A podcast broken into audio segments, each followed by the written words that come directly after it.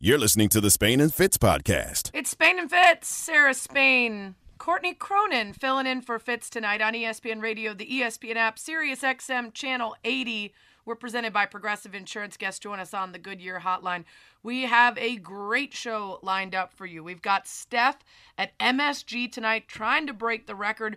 And in addition to that, we've got the Warriors president and COO who's going to join us to talk about Steph and the Warriors' success and a new partnership that they're doing. We've got an incredible, great moment in Vikings history that you must hear. You must hear. I was crying laughing. Uh, I don't know how this slipped away from us for so long, but now that we found it, we're going to share it and you're going to love it. Uh, we're also going to talk a bunch about the crazy, wild playoff picture in the NFL and everything going on in the NBA. So, Courtney, we have a lot to get to on this Tuesday. Are you ready? I am ready. Of course, we have to start with the very worst, which is COVID in sports. Gosh darn it, we just did this yesterday.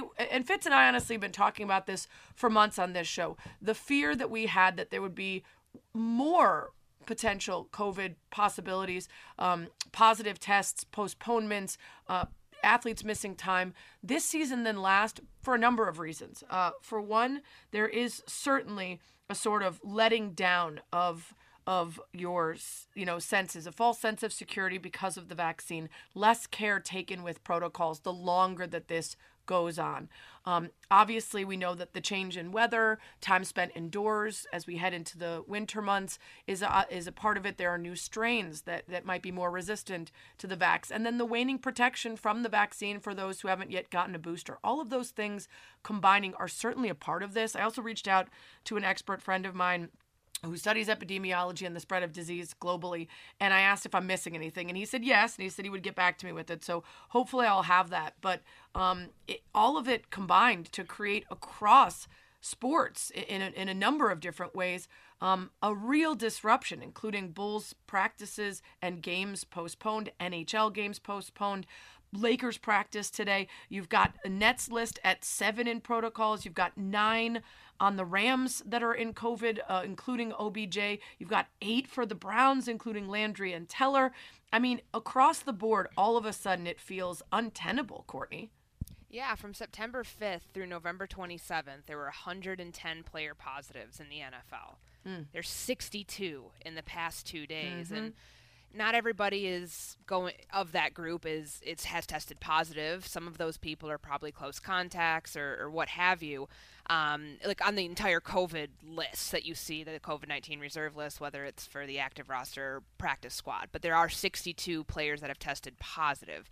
So there's an even bigger number there of people that have been moved to these lists, which I think is just so disheartening because we knew that this was probably going to happen. It felt like we had a grasp on this for a while. Mm-hmm. But this is the nature, I guess, of, of everything with this disease, with with the vaccines, and like you were talking about, the effectiveness of, of the of the vaccines and how long the, that ways that last. Without, you know, the NFL now is saying that if you are if you are tier one and tier two and able to get a booster, you have to do it before the 27th of December. So they're encouraging it because they're trying to, you know, put their thumb on this and contain it as best they can. But it kind of feels like we're we're teetering on the edge of something being out of control because 62 in two days is is astronomical. And I don't know what the answer is. Uh, we do know that the NFL, I'm sorry, the um, the NBA is now requiring tier one, so that's coaches, staff, anyone who has a really close contact with players to be boosted, um, and that of course they're encouraging players. Um, it, it feels like the NFL potentially is in, is doing enhanced protocols across a number of the teams that have increased uh, cases, right? Yeah, and I mean a lot of teams right now are in these enhanced protocols, which you know the Vikings, a team that I cover for ESPN.com, they're dealing with it too. They've got, I believe it's eight now on the COVID nineteen reserve list, including players that are on injured reserve. So not the players that are they're in the building rehabbing, but not the players that are in meetings and all of that. It just shows you it's kind of everywhere in these facilities, which makes it even scarier. So that means an increase in the in the testing cadence, masks for everyone. And right now we don't we haven't seen what we're seeing in the NBA where that Lakers Bulls game had been postponed and they're you know trying to work around the time of that for Sunday. Right now all the games that are scheduled to take place in week 15 in the NFL are currently still running as scheduled, but if this thing gets worse, and Sean McVay was hinting at it today, earlier when, you know, hours after they beat the Cardinals on the road on Monday Night Football, they're putting eight guys on the COVID 19 reserve list, and that comes after they had to put Jalen Ramsey and Tyler Higbee on before Monday Night Football yesterday. So mm-hmm. he was hinting that there's going to be more. Without going into specifics of who, like that makes it, you know, there's already eight players on that list. The, you mentioned the Browns at the top of the show. They're dealing with it as well. The Vikings are dealing with it. Like a lot of teams right now are in this intense protocol, and I don't think you're going to be seeing that number shrink anytime soon. It's Spain and Fitz, Sarah Spain, Courtney Cronin filling in for Fitz tonight. You know, I-, I wonder if there's any part of us that now has to question the honesty of these teams when we find out that significant players, important players, test positive hours after a game ends. Is there any part of you that wonders how this testing process is being done and whether there are any it's I don't know, you know, I don't think that there are independent folks outside of the team that conduct this or would be able to, you know, push through a test. Um, but maybe, but maybe that's the case. Do you know if there is an independent group of people that would be able to say this person cannot play? We have just, uh, you know, they've just tested and now they're out, or well, I mean, is it possible the, that teams can manipulate that? It's the BioReference people. That's who the league's COVID testing arm. That that's what that is. So they send those things to labs that it's not done at the team's facility, like where the testing results come from. But I don't really know much more than as far as like, is there somebody like an, an independent arbiter who basically says absolutely not, like you can't try to manipulate this test, but there is something you brought up a point that I that it's going through my head. So Alexander Mattison, who is a backup running back for the Vikings, tested positive and he was placed on the list yesterday. He's unvaccinated, so he has to miss 10 games. How is Dalvin Cook not a close contact in that situation? Mm-hmm. Cook is not right. vaccinated. Um, and it's a situation that just doesn't make a whole ton of sense to me. Like, where would you have been socially distanced, and like, how would you not have been a close contact? You're in the running back room. Being this happened on Monday. They were just at a game together on Thursday. It just seems a little suspect when you you're right. Like with all these, it brings up the question of like, are they actually being completely forthright about it, or is there some sort of competitive advantage to be gained here? I think it's a fair question to ask because some of it just doesn't add up when you think about who's around who, who you see around each other at practice, at games, all of that, and then just like just knowing how the facilities are structured and how they work it, it just feels like some of those things don't make a whole ton of sense. Like if one player gets knocked out, then there's another unvaccinated player that probably should be going with him onto that list.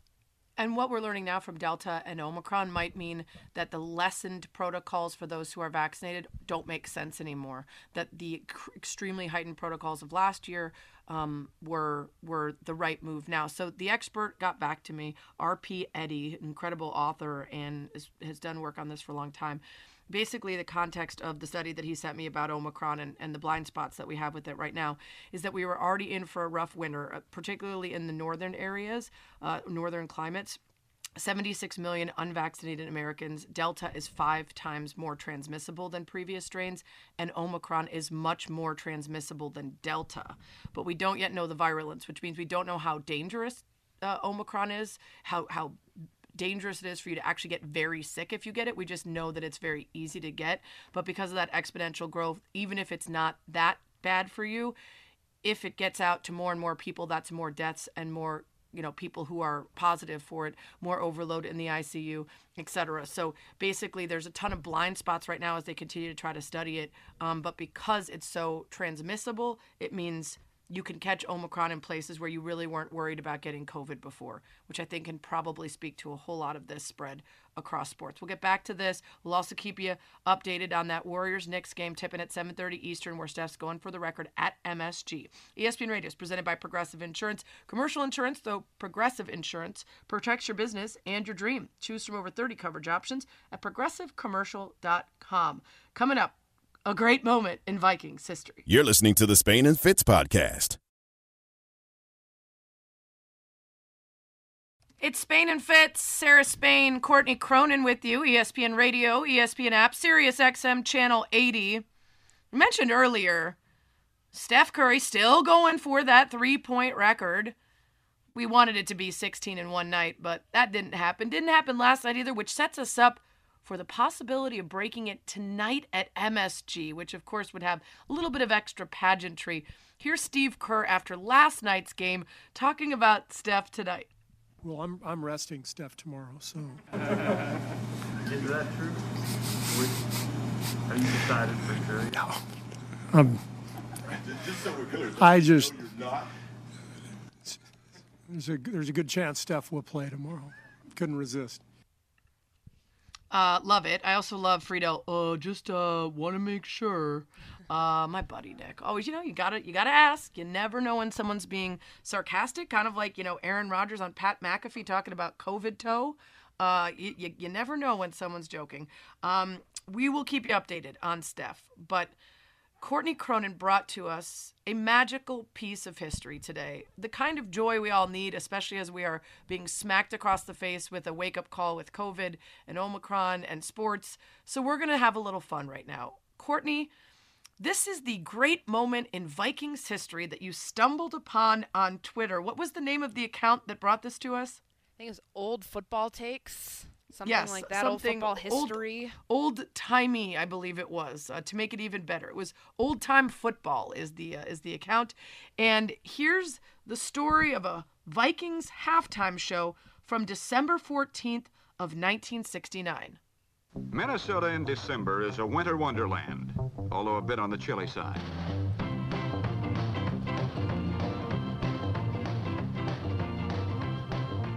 There are many quaint winter carnival pastimes. But some things can get out of hand. More than 40,000 watched in disbelief as a hot air balloon carried an 11-year-old boy over the light towers and eventually dumped him in the icy Minnesota River. It was a tough act to follow.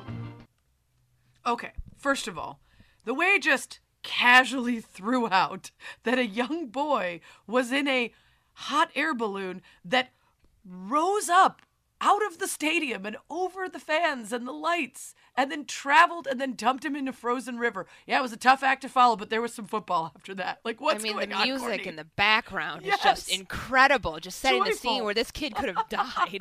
and I love how if you, if you there's videos about this on YouTube. I encourage everybody to go um, do a little research on it because it's it's truly hilarious when you think about just the amount of tragedy they could have avoided. They avoided Yeah. here, where he could have hit those really really hot stadium lights at the old Metropolitan Stadium, and that would have been absolutely tragic with a gas powered hot air balloon and, Right. an explosion that would have happened but mm. he Yeah. he he floated away and that's like the thing where he i think the the funny part is where he gets in like uh, the the crosshairs or at least the Wait, hold on. I have a story. Let me let me read it, okay? CBSLocal.com did a, a revisit of this 50 years later, two years ago, and I'll just read you a little bit because um, he is now a Minneapolis attorney. His name is Rick Snyder, and he's remembering the moment. And here's a couple a, a couple points about it, okay? So at first, his mother was supposed to be in the hot air balloon that was owned by his parents, and they were previewing the St. Paul Winter Carnival, and, and they were going to put it on a 200 foot tether, take it up in the air, and then bring it down the length of the field and take it back down. But the balloon wasn't lifting off the frozen field with her in the basket, so she got out, and her smaller 11 year old son jumped in. That worked great. The problem is the rope connected to it somehow failed. So an entire stadium of fans watch as this 11 year old boy, solo in the hot air balloon, keeps going up, up, and away. As you mentioned, narrowly misses scorching hot stadium lights. Uh, people thought it was part of the show that the balloon was supposed to fly out of the stadium. So they're clapping, they're excited. Unfortunately, he is now flying, as you mentioned, into the path of oncoming air traffic at MSP Airport. Okay?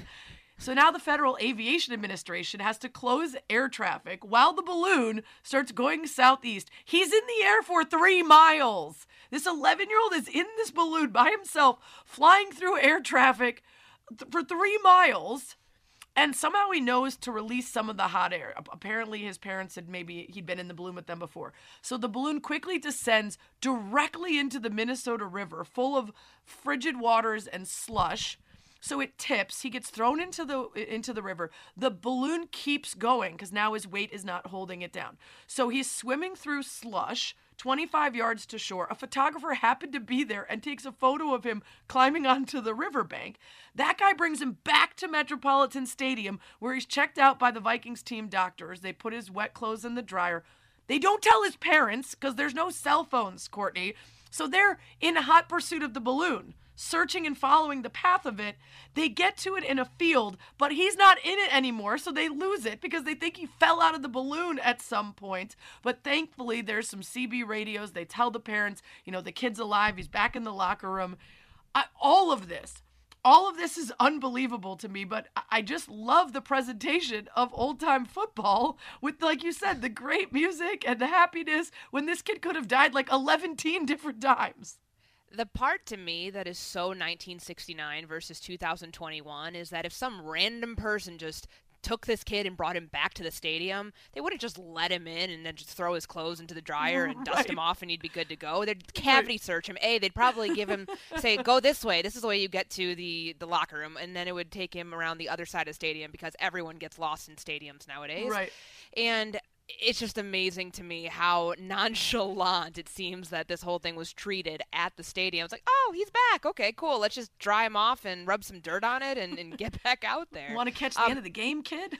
I mean, why is it the thing, the other part of this that kills me is that the mom jumped out and the son jumped in. So it's like, okay, like was this the plan that you were just gonna have your 11 year old just rise up and if you couldn't go, that that's totally cool. Just let your I 11 mean, to year old kid fair, go in the was hot air supposed to balloon. it was supposed to only be 200 yards up and right back down. I I guess the part where they said the rope didn't work, I knew I wanted a bit more detail there. Like, can we get into some detail as to why the only thing preventing you from flying into the air up and away was a rope that somehow was not checked? Yeah, it doesn't feel like they took the proper safety measures to make sure that an incident like this wouldn't happen. Can you think about the lawsuits though that would be a part of this today, even though it was the parents' own hot air balloon? Oh, Um, incredible! I can't even I can't even fathom what that would look like today. But I mean, it's it's it's funny now in hindsight, and I think um, Rick was actually on local radio in Minneapolis this afternoon, talking and reliving this. I guess it's something that he does pretty regularly. You know, when the one year when the anniversary comes up every year. But my goodness, like it's funny to look back on now, but. Can you think of like any worse scenario that could have played out than him hitting the lights or the balloon And- and popping and, him blowing up? drowning in the river? Oh my God. There are a Oh lot of bad things that could have happened. Oh God.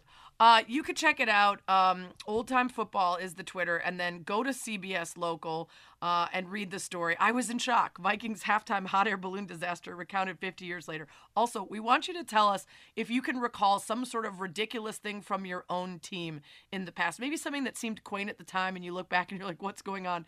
It could be a near disaster. It could be an absurd halftime moment. Tell us one of these kind of known stories about your team that haven't gotten to the national public yet. We want to share them at Sarah Spain, at Courtney R. Cronin, at Spain and Fitz. You can hit us up on Spain and Fitz Nation, Dr. Pepper Twitter feed. Uh, coming up, we're going to keep talking about Steph and the Warriors and his record, and also a new partnership for the Warriors, Spain and Fitz. You're listening to the Spain and Fitz podcast. Brilliant stuff from Steph Curry. You know, uh, he clearly could have gotten the record in in one game, hitting 16, but he's just dragging it out. He's just improving viewership, keeping us on our toes. It's really one long tease for the inevitable of him breaking the three point record, and he is likely to do it tonight at MSG. At least we think so. He he might drag it out a little longer just to keep us watching. It's Spain and Fitz, Sarah Spain, Courtney Cronin, filling in for Fitz on ESPN Radio, the ESPN app, Sirius XM Channel 80. We're presented by Progressive Insurance, and joining us now on the Goodyear Hotline, Warriors President and COO Brandon Schneider. Brandon, thanks for the time. Thanks for having me on. We're going to get into your new partnership just announced with FTX cryptocurrency platform and NFT marketplace, but I want to talk Steph. Uh, as far as you're concerned, is it was it more fun if he did it in one night with 16? Are you enticed by him dragging this out, or uh, how's this been for you the last couple games? It's been amazing. Um, look, I think it was pretty amazing the frenzy. What human being would you think could hit 16 threes in a game?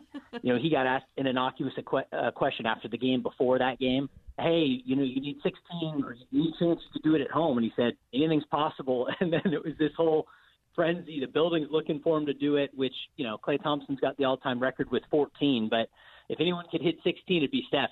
I think he would have liked to have done it at home. Um, but look, I think if he can hit two tonight to do it at Madison Square Garden next to doing it at home, that would be pretty special.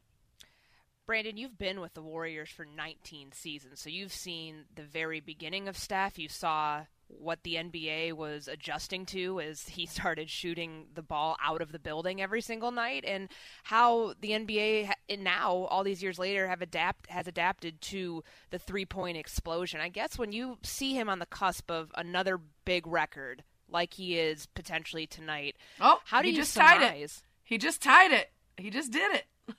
Well, there we go. I mean, Are you I- serious? Didn't take long. You're, you're, Did- you're ahead. Of, you're, you're ahead of the TV in my office, uh, so now I know he's about to hit this three. Yep, it went in. there it goes. All right, all right.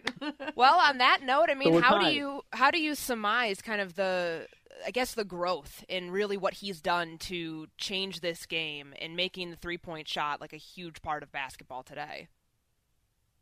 Yeah, I, I think you said it well. I mean, he has completely changed the game. You know, people compare him to Michael Jordan in that way, quite frankly, that he's been one of the influ- most influential players in the history of the league. And I, I think that's right. Um, you know, you have kids shooting threes. You got more and more players shooting high volumes. Oh, he missed his second one. Um, high volumes uh, of threes like his. No one's doing it like him. He's making five and a half a game this year, which would be another record for him. But he's completely changed the game. That's for sure. I think the efficiency with which he does it, um, what he's done to help us win. So it's not just individual accolades, but you know, we were the first team in the NBA to go to five straight finals since the Celtics in 1966. And then, and then the last thing I'll say about Steph, you know, he, uh, by all accounts, is a better human being than he is a basketball player. So, you know, t- he's such a role, mo- role model for kids because of his play, because of the three point shooting and just his overall play. But uh, he, he's the he's the kind of person as a parent you want your kids looking up to. Absolutely. It's Spain and Fitz. We're talking to Brandon Schneider, Warriors president and COO. Let's talk about the start this season. I mean, last year I think there were mixed expectations because you were still coming back from injury. Klay's not back. You're trying to adjust to somewhat of a different roster. But now I- I think there wasn't anyone who expected quite this hot of a start. What's it been like for you? It's been awesome. I mean, I think we were all confident in our team. You know, obviously having Steph and and and the young, the mix of young guys, and then some of the veterans that we added. Uh, so I think everyone felt good coming into the season, especially with Wiseman and Klay coming back.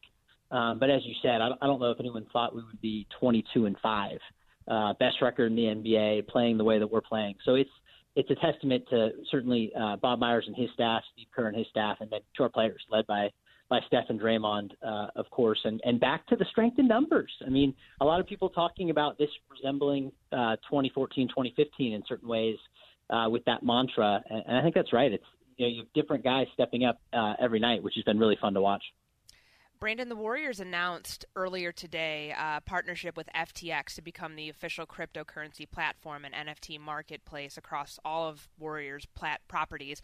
I want uh, you to explain to us what that means and how how cryptocurrency is becoming embedded within professional sports franchises because this is a first of its kind venture and I have no clue about NFTs still. I've been trying to learn about it and I just can't quite catch on. So I'd love for you to uh, educate us a little bit on that.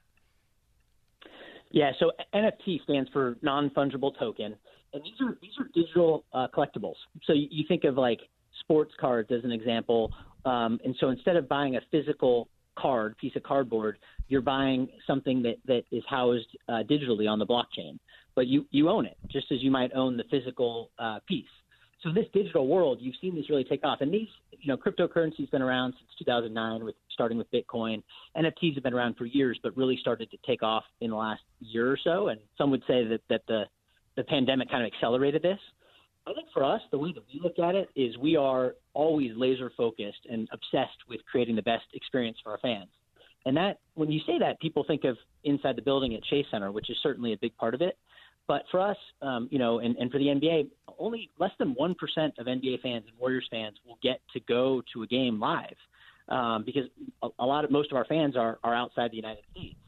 And so looking for ways to also engage our fans and create a great experience um, digitally for fans around the world is, is really important. So we're always trying to innovate there. Um, and so we started looking at NFTs early this year and ended up being the first um, team in sports to do an NFT collection, which we did in April. Uh, and we did uh, NFTs um, tied to our champ- our six championship rings. We have the third most championships of any franchise in the NBA. A lot of people don't know that, behind only the Lakers and the Celtics. And uh, and then we did some some commemorative tickets from our 10, 10 of our biggest moments in franchise history. Um, and and it was so well received. And so so as we we continue to progress and we go, where do we go from here? You know, this space continues to evolve. Uh, in the famous words of Peter Guber, one of our owners, this is just the beginning of the beginning. It, it's going to evolve a lot. So we, we wanted to find the right partner uh, to help us innovate and help us kind of sort through and learn.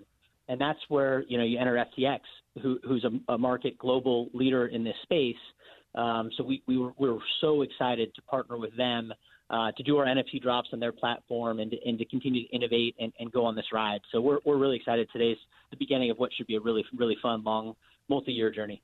I'm talking to Brandon Schneider, the Warriors president and COO, about their partnership with FTX, uh, the official cryptocurrency platform NFT marketplace across the Warriors properties.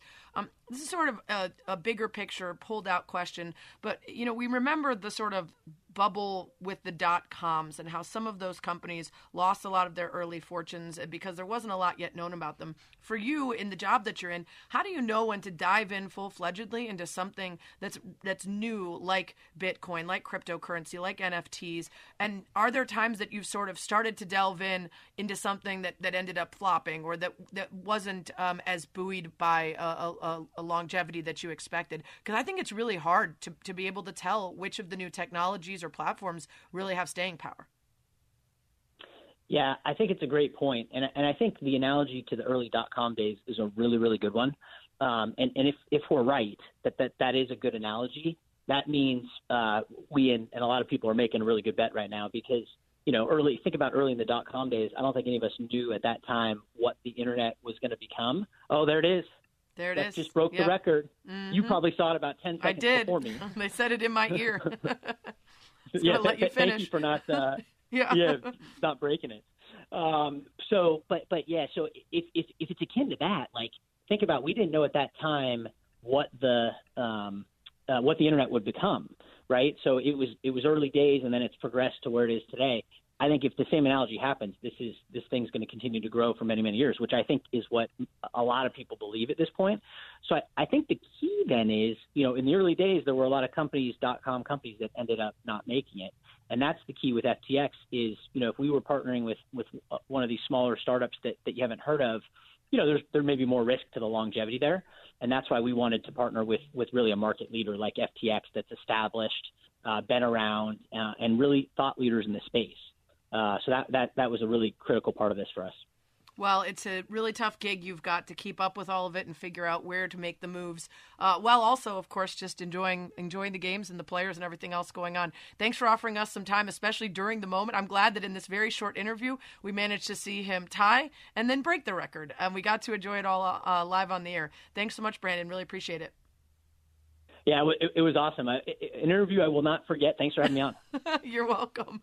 Uh, and Ray Allen on hand to watch Steph Curry break that record just now at MSG. As I've said, it was an inevitability knowing Steph, but very cool uh, to officially become the three point king. Brandon Schneider, Warriors president and COO, brought to you by Goodyear, with you for every mile on the road to greatness. Goodyear, more driven. Coming up, our very own Fitz getting closer and closer to a polar plunge and a song extolling my virtues. We'll give you an update on all of it next. You're listening to the Spain and Fitz podcast.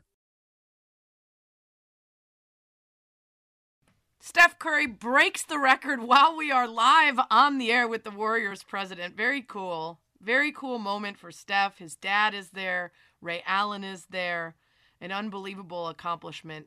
Like I said, as inevitable as it may be, it's still unbelievable. Doesn't change our minds about him being the GOAT. We already knew he was, both changing the game and the style of play, but just his incredible efficiency, his rate of hitting threes, all of it. But confirmed officially in the record books as he's just done it at MSG tonight. If we can get the sound of that for you, we'll grab it and play it at some point during the show. We'll keep you updated on how many he hits, just how far he goes. Now that there's a little of the pressure off, does he just start just start draining them and go off tonight? Uh, it's Spain and Fitz, Sarah Spain, Courtney Cronin filling in for Fitz tonight on ESPN Radio, the ESPN app, Sirius XM Channel 80. And I'm sad that Fitz is gone. And that's no offense to you, Courtney. It's just I prefer to play these picks recap uh, when he's around. I like to hear him moan and groan and suffer, and then realize that no matter how good of a week he has, he can't catch me, even if he goes four and one and still loses ground. Here's what it sounded like this week when we made our week 13 picks. The Chiefs play the Raiders. We all know how this is going to go. Extraordinarily bad. I'm going to be done by halftime. You can't handle the truth. The Chiefs aren't just going to beat the Raiders, they're going to embarrass the Raiders. And the Chiefs pour it on. Chiefs win by, I don't know, 30. I also took the Oh, Chiefs you over son of a your Raiders. That was awful. I mean, dreadful. You'll be sad all of Sunday. I'll be sad Sunday night. The whole nation will be watching as the Bears absolutely get thumped by Aaron Rodgers. What I said will be used against me. That's just part of it. And uh, obviously, I think the, the record kind of speaks for itself. Army's averaging over 300 yards a game rushing. They can run the ball on anybody. They're going to run the ball all over Navy. So I am picking Army over Navy. No, that's nonsense. That's garbage. I'm going to go with our tried and true formula and hope that it doesn't let us down. I'm taking the Tennessee Titans over the 2 and 10 Jags. Champagne is flowing. Woo! I can't describe how great it is to win. I'm taking Tampa Bay over Buffalo. I had to go to the hard ones. I am rock hard and ready to go. I went with the Chargers over the Giants. It all depends upon how quickly the puppies come along. I'm going to go Yep. Dallas over the Washington football team. Man on man. Even though the Seattle Seahawks haven't been good, they do still have a shot at the playoffs, so they're going to beat the Texans, who are playing for nothing but a draft spot. Wilson! Wilson! I went Saints over Jets. Losing sucks, and especially to the Jets. Wow. Somehow, some way. By the way, that was week 14 in the NFL.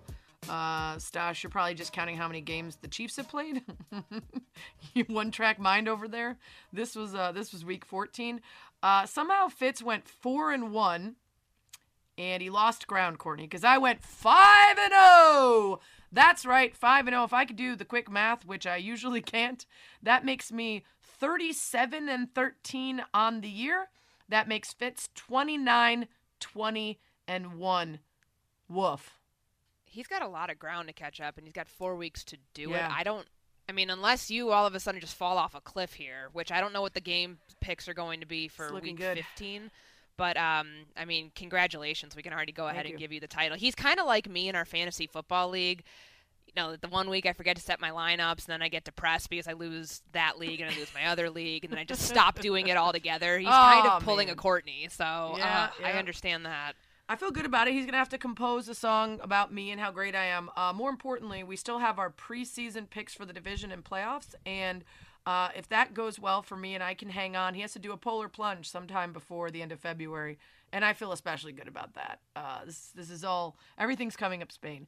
It is Spain and Fitz. Uh, Courtney Cronin in for Fitz. Want to quickly talk about the NFL after some of those games we saw this week. And I picked some of the more predictable ones. There were some big wins for teams that almost coughed it up at the end but managed to hang on. And as a result of, of how things went this weekend, including last night, the Rams sort of upsetting, in my opinion, the Cardinals, we have still no one clinched. And we are heading into week 15. Unbelievably, Courtney, we have week 15 without a single team officially in the playoffs. The Packers have moved up to the number one seed in the NFC with the Cardinals loss. And I think you said 26 teams are currently in the mix. There are 26 teams currently in a playoff spot or within a game of one. So that's 13 in each conference. And just the the amount of games that separate like the first seed from the 13th seed in the AFC is just like it's just bizarre how this has played out. Where typically by now you have at least somebody having clinched the top overall, the top, at least like clinching their division. The fact is, we've got 14 teams within a game of 500. That's the most through week 14 all time. There's a three way tie for the best record in each conference, which is the first time that's happened since the merger.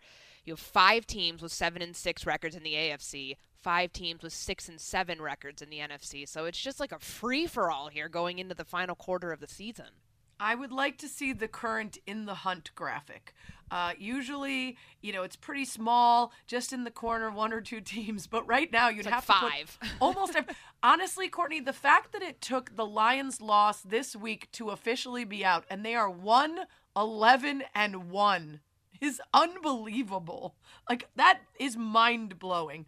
Uh, there's actually a great story up right now by Kevin Seifert on ESPN.com that has the NFL playoff picture. A lot of those statistics you just said, standings bracket, clinching scenarios, all of that. But it's unbelievable to look at, as you mentioned, you know, the number one AFC is just nine and four. That's a good record, but not great.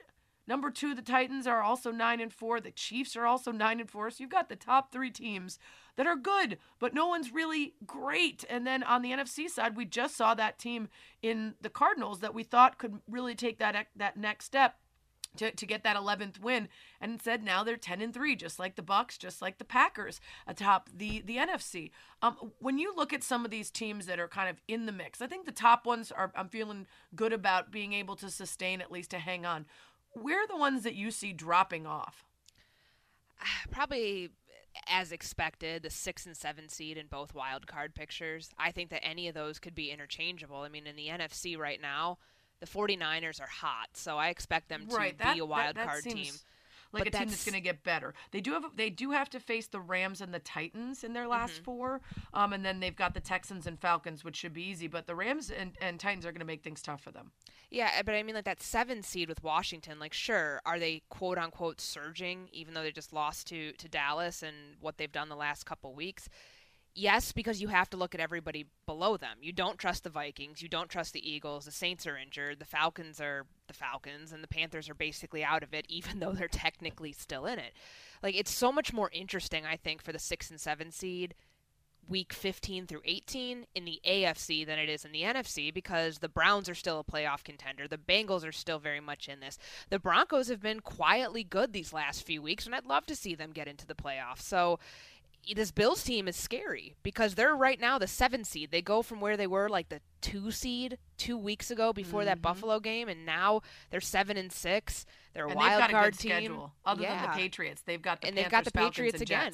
Yep. That's it though. The other the other things are winnable. The other thing that's fascinating is the NFC East. If you look right now, the Washington football team plays the Eagles twice and the Cowboys in the last four weeks of the season. It's the first that time that's entire happened in 20 division years. Could get totally blown up. Yep, and that's the crazy thing about that. Just with their so many important division games, the final four weeks of the season for them. Uh, it's it's wild. It's it's a lot of it has not been seen in a very long time. Uh, don't forget, you can listen to the Man in the Arena podcast, a ten part series exploring how sports impacts our everyday lives through the lens of Tom Brady's career. Brought to you by ZipRecruiter and available wherever you get your podcasts. I think this is the episode, the most recent one, where he reacts to, to Gisele saying, My husband cannot throw the ball and catch it too. Uh, so that's always one to look forward to, see what he has to say about that. Uh, coming up, a little bit more on those wild NFL playoff races. It's Spain and Fitz. Spain and Fitz, the podcast. We were just talking about it the wild playoff picture in the NFL 26 teams in it or in the hunt. Haven't seen this in a long time. And last night's game just kept it interesting. No team has clinched after we saw the Rams beat the Cardinals. Going to talk to an expert about all of it now. Spain and Fitz, Sarah Spain, Courtney Cronin filling in for Fitz on ESPN Radio, the ESPN app, Sirius XM Channel 80. We're presented by Progressive Insurance. Guests join us on the Goodyear Hotline. That's where the Ringer senior NFL writer Kevin Clark is now. Kevin, thanks for joining us. Thanks for having me, Sarah. Let's start with last night. I've been really high on the Cardinals for quite some time. Last night was not great, uh, especially the finish. There were certainly some coaching questions. Uh, the way Kyler Murray talked about the confusion in the headset and between him and the offensive line and everything wasn't great. But I feel like a lot of prisoner of the moment takes are happening right now. People saying they'd rather have Stafford than him. People saying that the Cardinals can't compete. What did you take away from that game?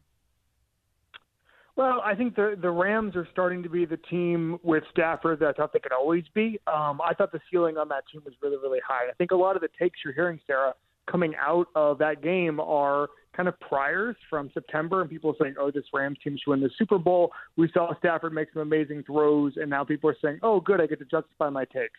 Um, I think Kyler Murray is amazing. I think if he was healthy all season, he'd be the MVP. Um, I think Kliff is not nearly as good a coach as Sean McVay. That's not news. Uh, but I think Kyler Murray is so much better than Matthew Stafford that that closes the gap there. Um, so I, I'm I'm kind of with the last couple of weeks, I mean, there's so many COVID positives, so many injuries. Um, I'm reserving judgment right now on sort of the litmus test as far as who's better than who on a weekly basis. Um, but right now, I felt better about the, the, the, the Rams coming out of that game, and I'm kind of withholding judgment on the Cardinals at least for a couple of weeks. Arizona kind of does this every year, at least in, in, in Yeah. recent years, with Kyler Murray being there. And they start out being the best team in the NFL this year. And it takes that quote unquote Murray magic to win them some games. And then he gets hurt. So obviously there's Mhm. the three games that he's not there. But it kind of feels like there's something broken within their offense. How do they get back on track?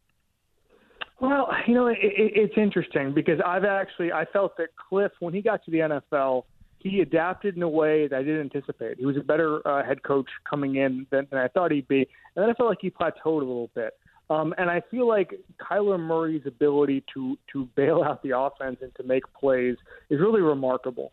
And I kind of think, and I know this sounds counterintuitive because my big thing is, is you know, obviously franchises doing everything they can for a, a quarterback to, to be put in position to win. But I kind of feel like saying, "Hey, Kyler, what do you want to do? Go do it." Um, that's that's how you get out of this rut, in my opinion. And so I think that uh, Kliff needs to sit down with Kyler the next couple of weeks, and Kyler is going to be healthier and healthier as, he, as the season goes on, um, and figure out what what exactly he wants to do, and let him run everything. I mean, that's the thing with these young quarterbacks, Sarah and Courtney, is that they understand how to run this offense. So whether that's Joe Burrow in Cincinnati, um, Justin Herbert in, Los Angeles right now, where he's basically running the offense he wants to run. Um, just let Kyler do his thing, let him cook, because these young quarterbacks know exactly what they want to do. Let him do it. Spain and Fitz, Sarah Spain, Courtney Cronin in for Fitz, talking to Kevin Clark of The Ringer. Let's talk Urban Meyer. I, I, I understand that uh, no matter how rich you are, basically a hundred million dollar swing of fifty million to get rid of a guy and another fifty to get a new one in there is a lot. But I also think that just uh, continuing with a terrible and very obvious mistake doesn't solve that problem. It just delays the inevitable. Urban Meyer should not be the coach of this team any longer than this season, right? There's no argument that I could Uh, I mean, hear otherwise. He shouldn't be the he shouldn't be the head coach next week. Right now, I mean, like, yeah, that what- too, that too. what is what is this? I mean, like it is unbelievable. And, and you say, okay, uh, Charles Robinson had the report that, that there's probably five more years left in his contract, nine million dollars a year. Fine, but you got the greatest resource in the NFL, maybe in all professional sports, which is a young, talented, elite quarterback on a rookie contract who has the capability to at some point down the road win you a Super Bowl if everything breaks right and you do right by him. You're doing the exact opposite of doing right by him. You are ruining it. I mean, look at the Colts after Andrew Luck. They gave him a terrible GM in Ryan Grigson, didn't give him the coaching staff he needed, and they're still picking up the pieces from it. Um, and he becomes a what if. And Trevor Lawrence is being failed right now. That, that that's what upsets me so much, Sarah, is how often you know a quarterback doesn't fail; they are failed. And to give Trevor Lawrence, I, I saw a report the other day. They said that Trevor Lawrence goes through every interception with the media after he throws it and says what he did wrong and what he needs to fix. Is he the only person in that organization right now who's taking any responsibility for anything? He's the only person who's not pointing fingers. He's just standing up there and telling everybody what he did wrong. That to me is the tragedy of this all. Uh, you know, the the staff stuff is crazy. There's a Tom Pelissero report over the weekend. Urban Meyer calling these guys losers. I mean, it, listen, man, if you put together a staff of losers, maybe you're the loser. Um, so I, this this, has got to end at some point. Yeah, I mean, after you get blown out by Tennessee, um, don't you have to like turn the finger inward and point at yourself and be like, well, maybe maybe I'm the problem here? Um, you brought up something with Trevor that made me kind of think about rookie quarterbacks as a whole. And obviously, there aren't many that have panned out to the expect level of expectation that we all had for the top five that were- taken in the first round of the draft, except for Mac Jones. But between Justin Fields and Trevor Lawrence, when you look at a year two projection, who's going to come out of this first year most unscathed and able to kind of start over? Because it feels inevitable that both quarterbacks are going to have new staffs next year. At least we think. Um, who's going to be able to kind of hit that reset button the quickest and be able to bounce back from what they've gone through this year?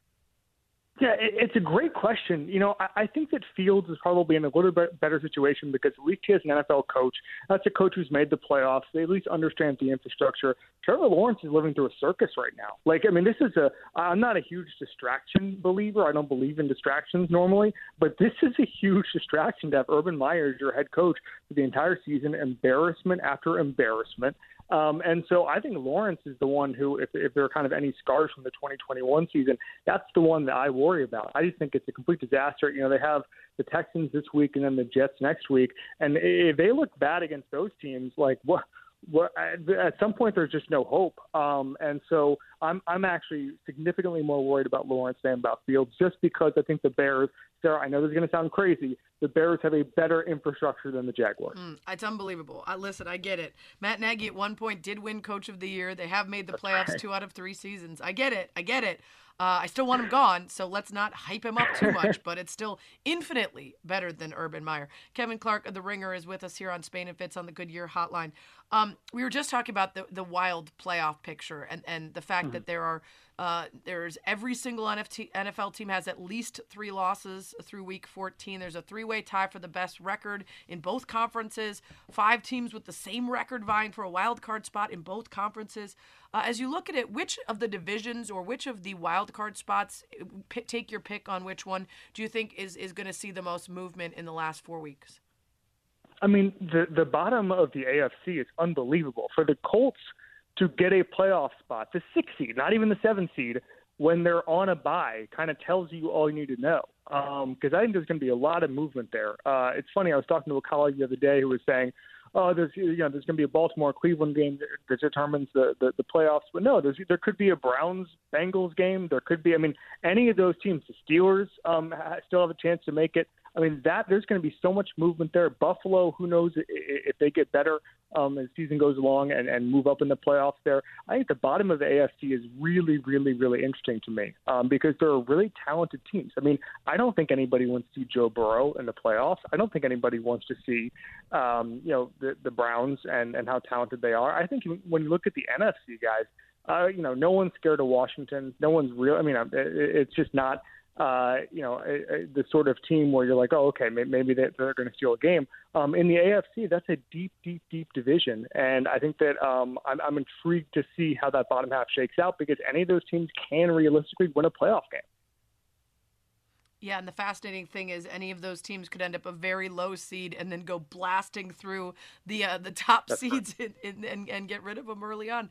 Uh, Kevin, thanks for the insight. Really appreciate it. Thanks for the time. Anytime. Thanks, Sarah and Courtney. The Ringer senior NFL writer Kevin Clark with us here. ESPN Radio is presented by Progressive Insurance. Save when you bundle auto, home, or motorcycle insurance. Visit progressive.com. Coming up, the latest reports involving an NFL owner under investigation. It's Spain and Fitz. Spain and Fitz, the podcast. With these old stories about your NFL teams, we are getting really good ones, including a player that was served legal papers during a football game. There's some really good ones. We're going to get to all of that later in the show because you guys are killing it. At Sarah Spain, at Courtney R. Cronin, at Spain and Fitz.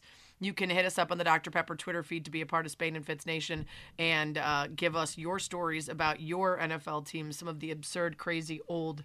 Um, old uh, old stories like that at Joe Streppa uh, hit us up there for the uh, Raiders John Matuszak who was served legal papers by NFL lawyers during a football game. That is wild. Uh, speaking of wild, Dan Snyder still owns the Washington football team despite everything. And everything just got to be more because there's a news story in the Washington Post outlining new developments in the investigation into the team. And that's going to be Straight Talk, brought to you by Straight Talk Wireless. Uh, Courtney, the reporting from the Washington Post on this team has been incredible. And the latest story adds to it in ways that are somehow not at all surprising and yet still shocking. Um, despite Dan Snyder's public pledge to cooperate with all aspects of the investigation, his attorneys have attempted to prevent the investigator from speaking to accusers, including one from a 2009 accusation that previously had gone unreported involving an incident on a private plane with Snyder. Allegedly, he play, uh, paid the client more than $1.6 million to be quiet about it. Of course, the NFL has allowed any of the um, NDAs and otherwise to be lifted in order for this investigation to happen. But according to this story, uh, and according to the woman's lawyer, Brendan Sullivan, Snyder's lawyers have now been offering his client more money beyond the 1.6 million paid in 2009 if she agreed not to speak anyone about these allegations in 2009. This is uh, one of several instances in which the story says Snyder's lawyers and representatives have attempted to uh, intervene with the investigation, including showing up uninvited at the homes of several former players, contacting friends and relatives, uh, intimidation tactics, trying to discourage former employees from participating in the investigation.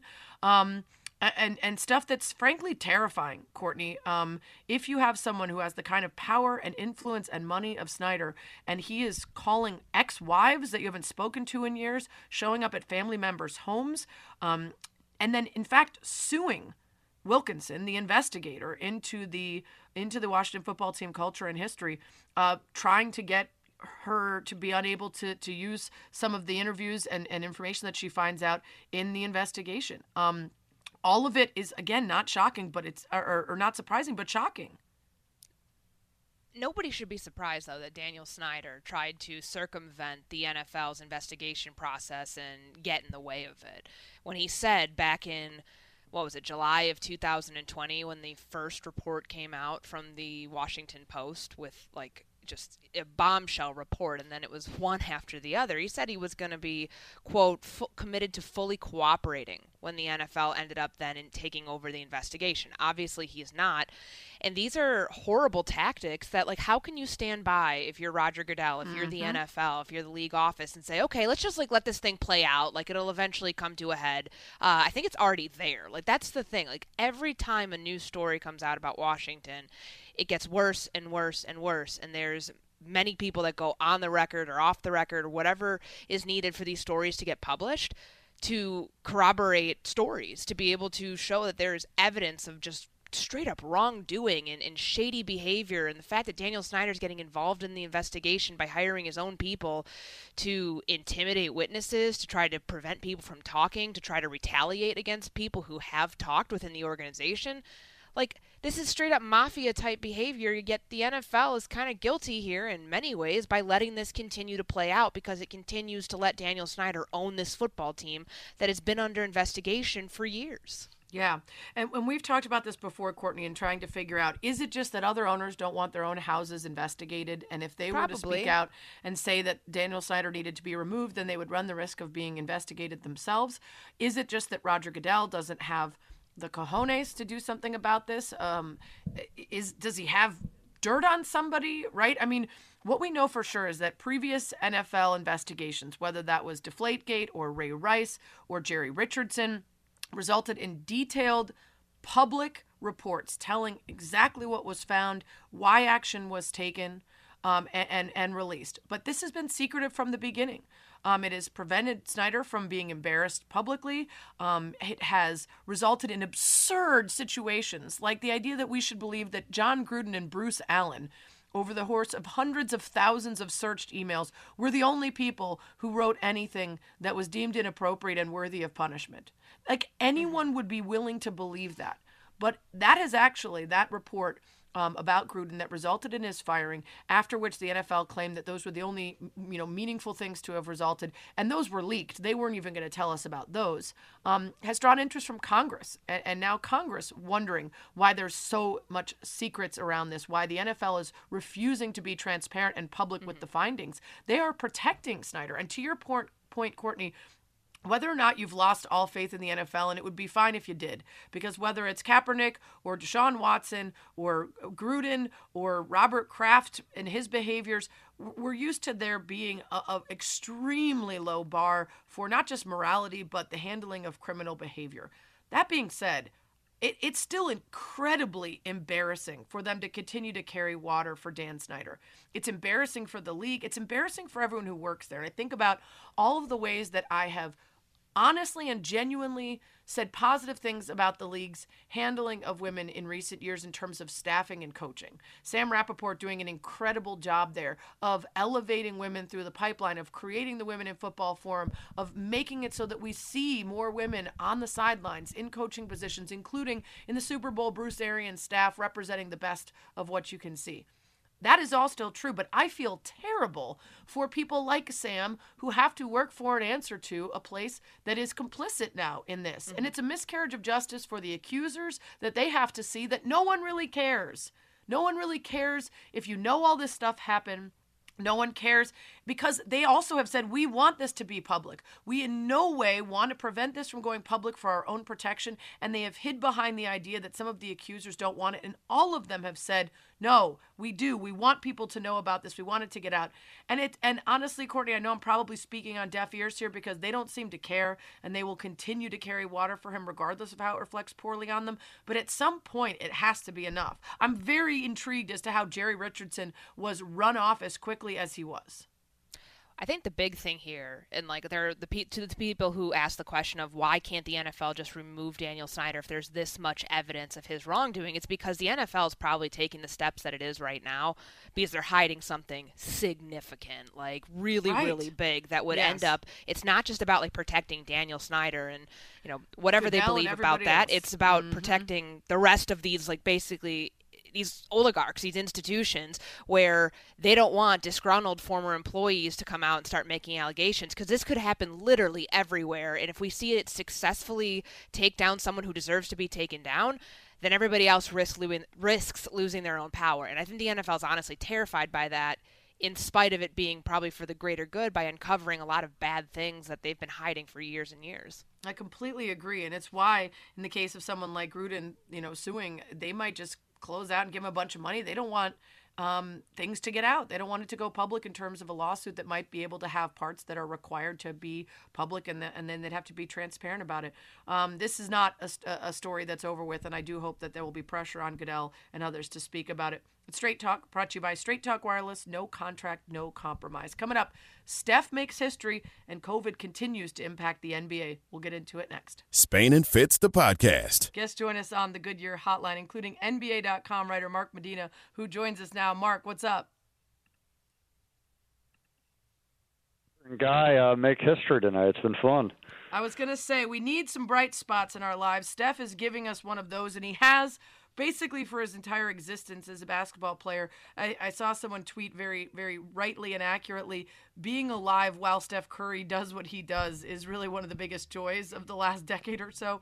So um, it was inevitable. It doesn't really change anyone's opinion of him, but it's still pretty cool. Do you agree with that take? Yeah, I, I think even before he uh, got to number one on the uh, NBA's three-point list, uh, I think he had proven for a while now that he's the greatest shooter of all time. But you know, talking to him just as the season was starting, he was pretty honest in saying like this record means a lot to him. This wasn't one of those like individual platitudes that don't really mean that much in the grand scheme of things. This is something that he really wanted to pursue, and he even said that you know, knowing that he idolized Ray Allen and Reggie Miller growing up, this was a record that was on his radar, like even before he entered the NBA. So, you know, it was pretty clear before tonight's game against New York that it meant a lot to him just by the fact that he was shooting a lot of shots uh, against Portland, Indiana, and some of them weren't going in. Um, so, yeah, real, really cool moment to see him uh, do this thing at MSG. Mark, you have a story up at NBA.com about the offseason for Steph Curry and how he had to change some of the things he was doing with his shot in preparing for the 2021-22 season coming off of you know a pretty down year for the Warriors as a whole and a down year for Curry last year too. What led to him wanting to change his approach and I guess like what was the fo- the the thought that went into that process about okay, this is one of the greatest shooters of all time how can you fine tune something that is already so perfect in so many different ways?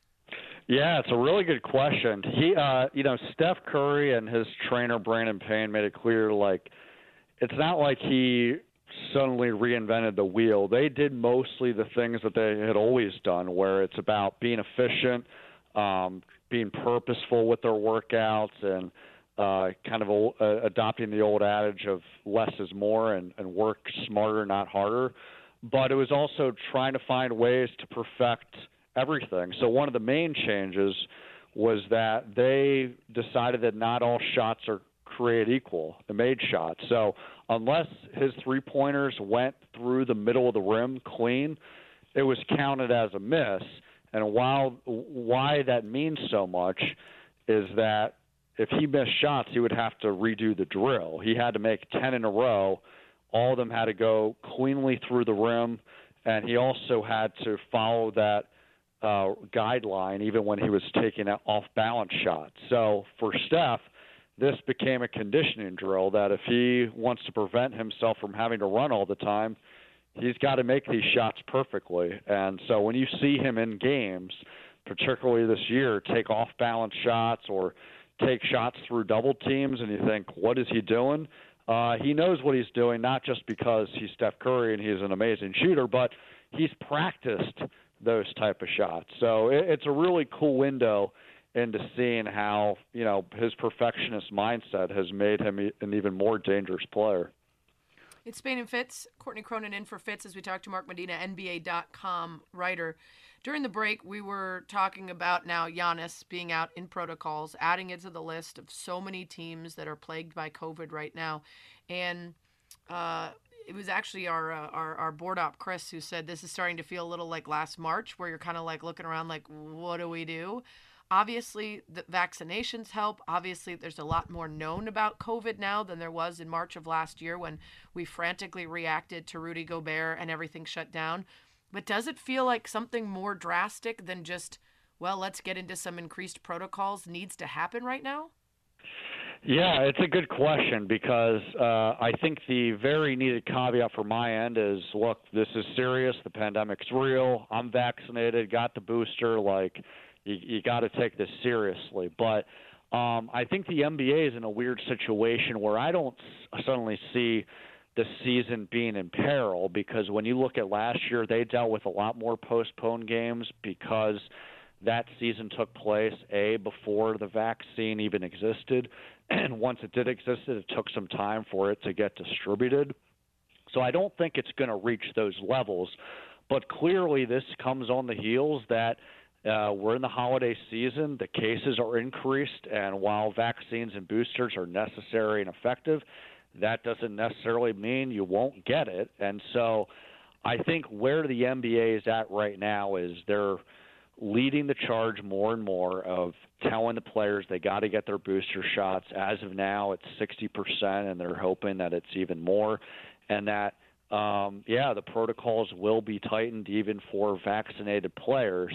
Um, will it get to more than that? As of now, no, but I don't think the NBA will ever rule that out, but it will have to get to the point where it's not just one team having to deal with postponed games. It's multiple teams. And I think right now they're confident that it won't reach that point, but this is a fluid situation, as unfortunately has been for the last two years. So we'll have to wait and see.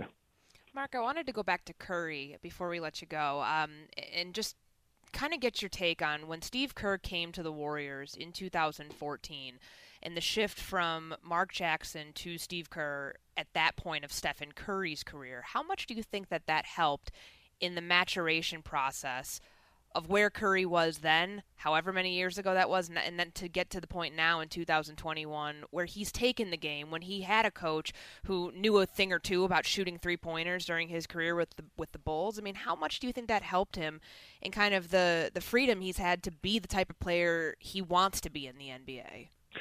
Yeah, I think it's a great point, and I think the larger thing is, you know, Steve Kerr's influence here made them a much more efficiently run offense, and certainly that's been a factor in their championship runs. As it pertains to Steph Curry, you know, there's been push pull over the years where Steph would even admit at times that um, he feels constrained sometimes with Steve Kerr's conservative uh, minute approach with him, and also, uh, you know, his system where it's about ball movement and cutting and strength in numbers as opposed to just running pick and roll and letting them hit, take a lot of shots. So I harken back to a quote that assistant coach Bruce Fraser's told me. uh, I think two years ago, where you know Steph's numbers could be even higher right now if he was allowed to just do his own thing without those restrictions. But I think I would also make the argument that he wouldn't be as efficient, and even when you look at the fact that yeah he dealt with some injuries in that 29-20 season, maybe he wouldn't be as spry and durable uh, if not for the fact that this system is about getting everyone involved and not just relying on Steph. So Steve Kerr definitely deserves a lot of credit for that, and I think short term sometimes Steph feels constrained, but long term he knows that it's for the greater good, and he has that validation because he's won all his titles with them.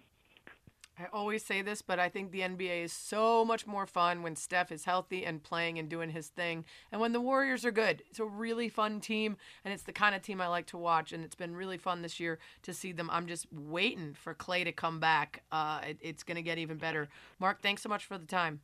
Uh, thanks so much. Keep killing it. Mark Medina, NBA.com writer, with us here on Spain and Fitz. Courtney Cronin in for Fitz tonight. You can be a part of the show as well.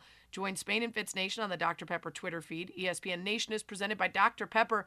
College football bowl season is here and fans are hyped. Return to glory with Fansville by Dr. Pepper, the one fans deserve. Some of you have already been a part of Spain and Fitz Nation, hitting us up at Sarah Spain, at Courtney R. Cronin, at Spain and Fitz with lesser known tales from the history of your football franchise. And we got some crazy ones. We're going to share them with you next, including somehow, some way, another hot air balloon disaster for the Vikings. We'll get into it next. Spain and Fitz, the podcast. You guys are crushing it. Uh, there's stories I have never heard of from the NFL. Stories of uh, your team's past and history that I never would have known without asking this question. So, first, thanks to Courtney Cronin for bringing us the joy of the 11 year old who was in a halftime hot air balloon show for the Vikings years ago and accidentally flew out of the stadium three miles away through air traffic uh, plans and into a frozen river, uh, bringing us to this point where we are learning so many wonderful, amazing things about your favorite teams. It's Spain and Fitz, Sarah Spain, Courtney Cronin filling in for Fitz on ESPN Radio, the ESPN app, Sirius XM Channel 80. If you want to hear more about that story, uh, you can find it on my Twitter at Sarah Spain. Uh, you can also listen to the show in our podcast, which you should already follow and subscribe and download every night. It'll be up about an hour after the show. Uh, we won't rehash all of it, but as I said, a, a 11 year old was in a hot air balloon, was supposed to come back down. It never did, flew away. He landed in a river. Thankfully, he lived. He didn't get blown up by the lights. He didn't drown in the river. He didn't die in the middle of a highway. He didn't get hit by a plane. All of that is good. Uh, unfortunately for the Vikings, that was not the only hot air balloon related incident that they had.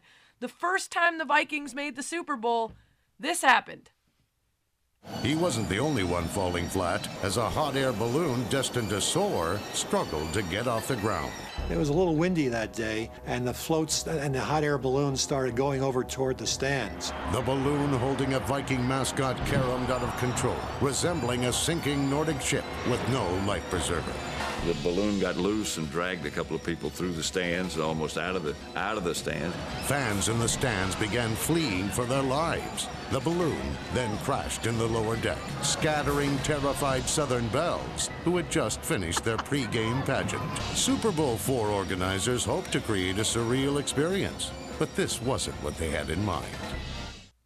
Oh my Can we god. also talk about how there was a pageant pregame as part of the festivities with Southern a Southern Bells Southern Bells. pageant? They were they were running amok because I mean, Yeah, just I'm sure the, that wasn't at all racist either. um Uh, the uh, old time uh. football account that tweeted that out. I mean, the music that in this one was probably more appropriate. It's appropriate. the chaotic Right. versus like the happy-go-lucky Right. music of the one from the 49ers Vikings game that actually got them to their first Super Bowl. This is, I mean, just the the thing resembling a sinking Nordic ship without a life preserver, and just like every whoever wrote this could turn a phrase. Amazing. that was just incredible. Um, also, if you watch the visuals of that, and I did retweet it um, on my page at Sarah Spain, um, you can see that not only is there concern that the basket with the Viking in it will drag the people along, as stated, but there's fire in a hot air balloon. And it is moving horizontally towards the stands with the potential to just light people on fire. Like it was not a good scene. I would highly advise the Vikings, if they have not already put the kibosh on any hot air balloon related activities, that they should do so. That should be just across the board, no matter what. We do not do anything hot air balloon related. Of course, the Vikings are not the only team that has some interesting facts. As I said before, the uh, the Raiders player John Matuszak uh, was served legal papers by NFL lawyers during a football game. That's very Raiders. Um, at RossMC11, hit us up on the Dr. Pepper Twitter feed with some news from Spain and Fitz Nation. Said uh, the Vikings cheerleaders were called the Vi Queens at one point. I looked this up. Uh, in 1961, uh, before the first ever game against the Chicago Bears, they, uh, there's photos of the Vikings, and for the first two years of their existence, they were known instead as instead of the Vikings as the Vi Queens, which is, as he points out, only the second worst cheerleader name in the league. Uh, that title is still held by the Embraceable Ewes, who were the cheerleaders for the LA Rams, E W E S. Uh, I found a story about this, Courtney, uh, LA Mag Archives. I'm just going to read a little bit about it. This is about David Mirisch, who finagled a meeting with the Rams owner Carroll Rosenbloom in 1978 to try to pitch to him that the Rams of that era should have their cheerleaders just like the Cowboys did. The Cowboys were the only team with a professional cheerleader squad. And this is uh, uh, what he said about it. Uh, had been to the Coliseum several times to watch the Rams in 1971 when he was doing PR for Deacon Jones' Soul Music Showcase at the Coconut Grove nightclub in the Ambassador Hotel. But even the sight of the fearsome foursome was not as awe inspiring as the sight of the 805 women who showed up at the Coliseum on the foggy morning of April 22, 1978, to audition for the Rams cheer team, many in see through blouses and hot pants or skimpy string bikinis. It was an amazing sight, remembers Mirisch. The first 50 rows of the Coliseum filled with these beautiful creatures. Jesus. Creatures is what he said. Over the course of a week, would be Rams cheerleaders submitted questionnaires, completed interviews, showed off their dancing skills, and took 30 second turns walking down a catwalk before a panel of 25 judges that included Olympic track and field star Dwight Stones, Dodger wife Cindy Garvey, and ex Laker Wilt Chamberlain, who Mirisch remembers spending a great deal of energy gathering phone numbers. Incredible. This is the most. Is that real? Uh, this is real. And again, this is what I was asking. What's something that maybe seemed quaint at the time, and now you're like, ah, and this would be it. Uh, they did have a reunion lately of the Embraceable Ewes, E W E S. Uh, this story is only from 2015, just in case you're wondering. I still think that the um, the uh, hot air balloon and open flame Yeah. takes the cake, but It I mean that is incredible. It does, but it's incredible. Uh, at um, I'm gonna say it's Balls Johnson. I'm, I'm it's spelled B A U L Z underscore J O N S U N. But I'm gonna say he's going for Balls Johnson. He also hit us up on the Dr Pepper Twitter feed with some news from Spain and Fitz Nation. His response just being, "I'm a Jets fan. Where do I start?" Uh, fair, fair. You have any number of stories of your history uh, and lore. Um, at 76 Philly, the Delco man who lived behind a concession stand in Veterans Stadium from 1979 to 1981. I also looked up this story. Daily Local News, a story uh, from this year, uh, recounts a man who lived in a secret apartment inside Veterans Stadium. Delaware County native Tom Garvey wrote a book, The Secret Apartment Vet Stadium, a surreal memoir. And he actually lived, uh, he started out by working as a parking lot super, uh, supervisor at the vet in 1979, started spending nights in an empty concession stand, which he eventually turned into a furnished apartment where he lived from 1979 to 1981. And they were just okay with that? Like, did they make him pay rent? No, it was secret. They didn't know it was there. But it was carpeted furnished. with leftover astroturf from the field. Had a bed, a sink, a refrigerator, a coffee maker, stereo, and more. He never took photos of the apartment, was very selective with whom he allowed to visit for fear of getting caught. The vet was imploded in 2004, so the only proof he has is his own vivid memory. However, a select few rare visitors who did visit are able to confirm that the secret apartment did exist, including Eagles Hall of Famer Bill Bradley and former Electric Factory GM Michael McNally. Um, with so many events going on, he was supposed to spend a lot of time on site, so he kind of noticed uh, that no one ever saw whether he went home or when he was there and when he was gone. So he just decided to stay there. Um, this book sounds fascinating to me, Courtney. It's unbelievable.